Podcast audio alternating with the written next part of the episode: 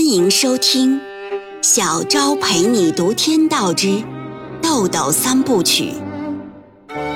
第一部《遥远的救世主》，原著作者豆豆，演播小昭在海边。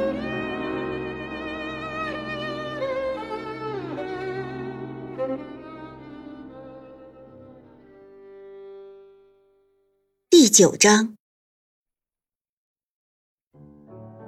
吃了几口菜鸭酒，韩楚风接着说：“这第二桩啊，还得说那事儿。郑天的情况，我跟你没少念叨，争与不争，你不说话就已经表态了。我呢，就想知道你这个不争的所以然。你不说，倒是真有罪了。”丁元英说。这事儿啊，退后一步，让条道，请两个副总裁先过去，可能胜算要多一些，但不是没有失算的可能，只是事关重大，我担不起这个闪失啊。韩楚风淡然一笑说：“ 哈哈，我尚没拿起，谈何放下啊？”丁元英自己端起酒喝了一杯，说：“你办事呢，老总裁放心。”但董事局不一定放心，董事局关心的不是老总裁的遗嘱，而是利润。同时，这里还有一个资历问题，对你也是一个潜在的障碍。退一步，让两个副总裁之间的矛盾上升为主要矛盾，让他们去内耗。等他们斗得两败俱伤的时候，企业必然会蒙受损失。此消彼长，有个比较。当董事局看清楚谁是争权的，谁是干事儿的，自然就众望所归了，你才有可能树立真正的权威。否则，你一登上拳台，就会促使他们先结成联盟，你很可能啊是第一个牺牲品。韩楚风问：“他们要是不内耗呢？”丁元英说：“这是文化属性。”不以他们的意志为转移。韩楚风沉思了片刻，说：“ 哼哼，打个赌吧，将来也算是一个段子。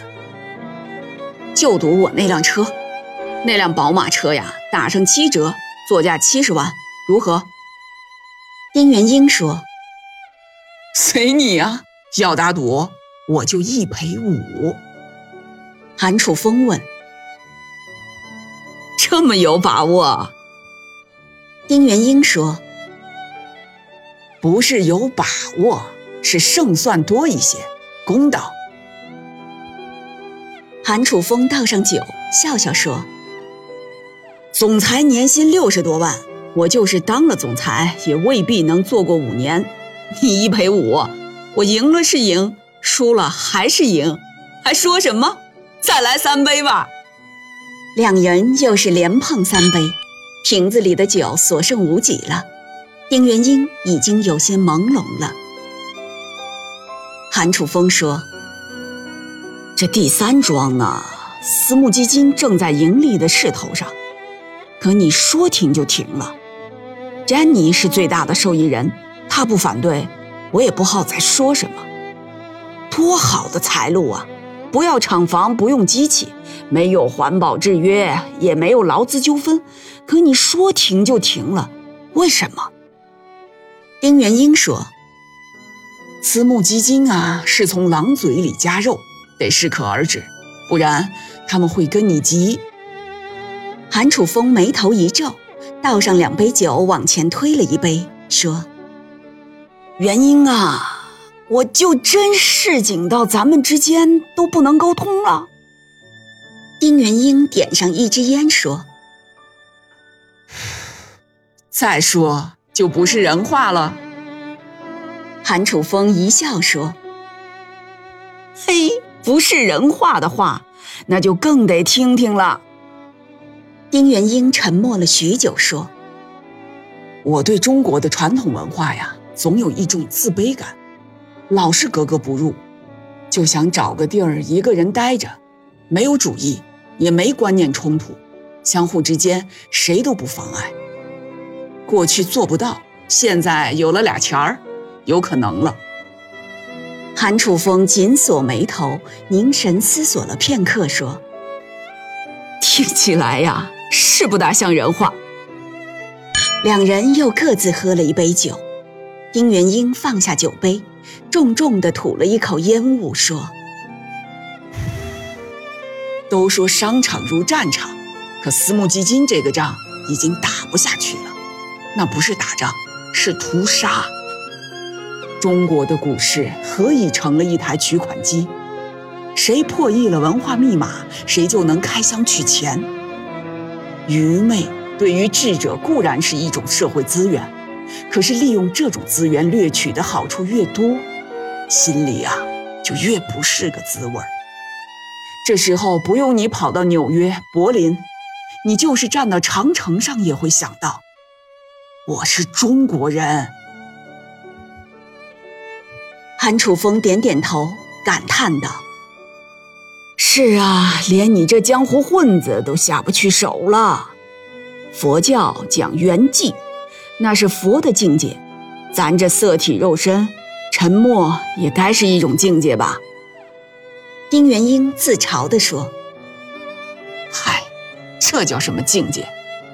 反感而屈服着，我自己都中庸圆融。”就凭什么对老祖宗的道法品头论足呢？一品一论，我就更不是个东西了。韩楚风说：“其实呢，哪个不想清静？可周围所有的一切，都推着你随波逐流，根本就由不得自己呀。仔细想想，北京这么大个都市，还真找不着个犄角旮旯能养养神呢。”丁元英说：“北京啊，像个淘金场，个个都觉着自己是龙胎凤种，太闹了。”韩楚风给自己倒上一杯酒，一口喝掉，说：“哎，你对传统文化的成见呀，是渗到骨子里了。那可是一个油盐不进的源，有那么多神圣的词儿在等着你，就那么实用。”丁元英说：“我们这个民族啊，总是以有文化自居，却忘了问一句：是有什么文化？是真理真相的文化，还是弱势文化？是符合事物规律的文化，还是违背事物规律的文化？任何一种命运，归根到底都是那种文化属性的产物，不以人的意志为转移。”